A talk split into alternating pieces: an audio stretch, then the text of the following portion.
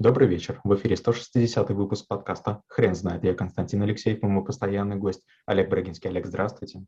Константин, добрый вечер. Хрен знает, что такое диета, но мы попробуем разобраться. Олег, расскажите, почему диета – это навык?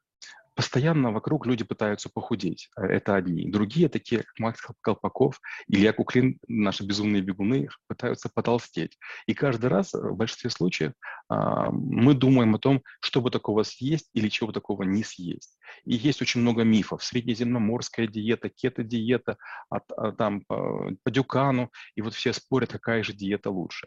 К сожалению, на, на навыки диеты – я часто рассказываю, что если диета имеет название или фамилию, как часто бывает по основателю, она не работает. Правильная диета – это когда известна биохимия вашей крови, когда вы ведете пищевой дневник, когда вами занимается профессиональный диетолог или нутриционист, кажется, называются они в Америке. И в этом случае вы можете похудеть. У меня был период, когда я обратился к таким людям, многому у них научился, я потом читал книги за поем. Оказалось, что наш организм сложнее, чем я себе представлял, и есть много всяких разных фишек и хитростей. И в какой-то момент я подумал, почему ими не поделиться. Второй, вторая тоже интересная такая ситуация была. У нас был стажер Андрей Королев, он химик, он из МГУ, и он тоже очень увлекался этими темами и много, много раз какие-то такие бросал намеки, одно, второе, третье. И он вел первые, первые лекции, кстати, по, по диетам. Я сидел, слушал и думал, как же интересно. То есть я физик и мыслю как физик, а у химиков совершенно другой подход.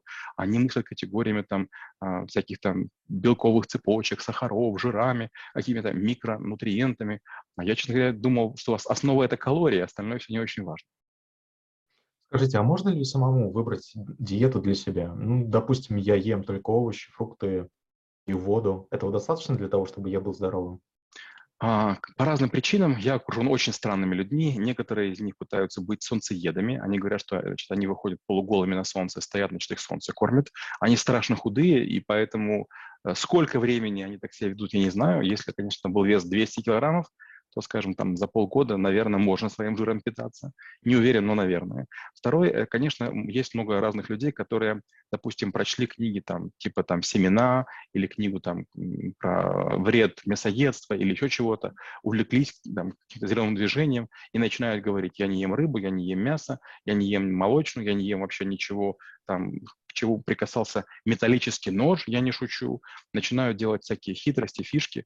У нас тоже было пару таких ребят, у нас был очень сильный айтишник Павел Храбостов, он тоже очень правильно питался, сыроедением занимался, пил разные коктейли, но, честно говоря, учитывая, что голова не работала хорошо, ну, может быть, это ему и помогало. Но вот неизвестно, если бы он ел какие-то вредные продукты, было бы хуже.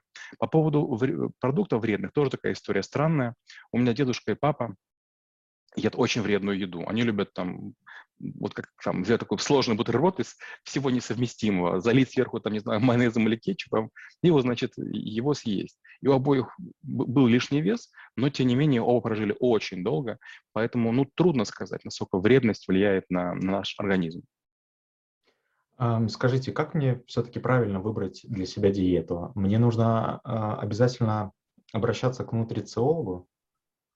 Хороший вопрос, учитывая, что у меня есть знакомые нутрициологи, в, числе, в том числе и родственники, поэтому мне проще, но каждый раз, что бы я ни ел, я, они всегда говорят, это, это неправильно. Пельмени есть нельзя, потому что мясо плюс тесто. Борщ нельзя есть, потому что такой сложный многокомпонент, многокомпонентный суп. Оливье нельзя, потому что в нем жирный, жирный, этот, как его называют, майонез. А латы нельзя, потому что там молоко и, и сахар, хотя на самом деле я не, не пью с сахаром. Вот, поэтому с ними лучше не связываться, это горе. О чем нужно помнить? О том, что у диеты есть цель. Похудеть с помощью диеты почти невозможно, а вот дольше жить – да. Я был на Окинаве, я был на, я, на итальянских островах, и я вот как раз изучал тему долгожительства, в первую очередь, потому что хотел, чтобы мои родственники дольше прожили, взрослые родственники. И вот там было пару вещей, которые мне очень понравились. Первое – это есть две трети того, что хочется. То есть положить на тарелку, а потом отсыпать. Японцы, конечно, так не делают, они просто сразу мало кладут, но тем не менее.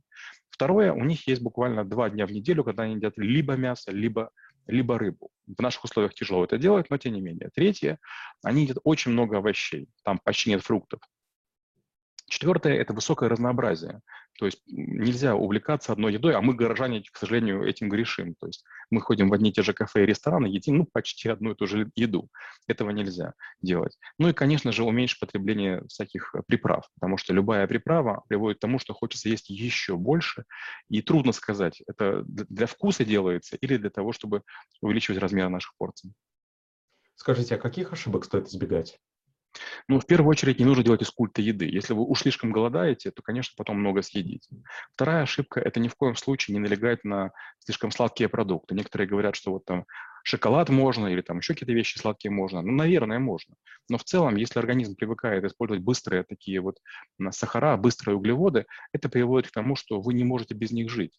А если вы начинаете есть в, столовой, вы берете одно блюдо, второе, третье, съедаете, и вы не голодны. Хочется взять третье или там десерт, и после этого вдруг понимаете, что вы переели. А вот если вы делаете перерывы в еде или когда едите, разговариваете, то насыщение наступает где-то минут, там, не знаю, на пятый, на шестой.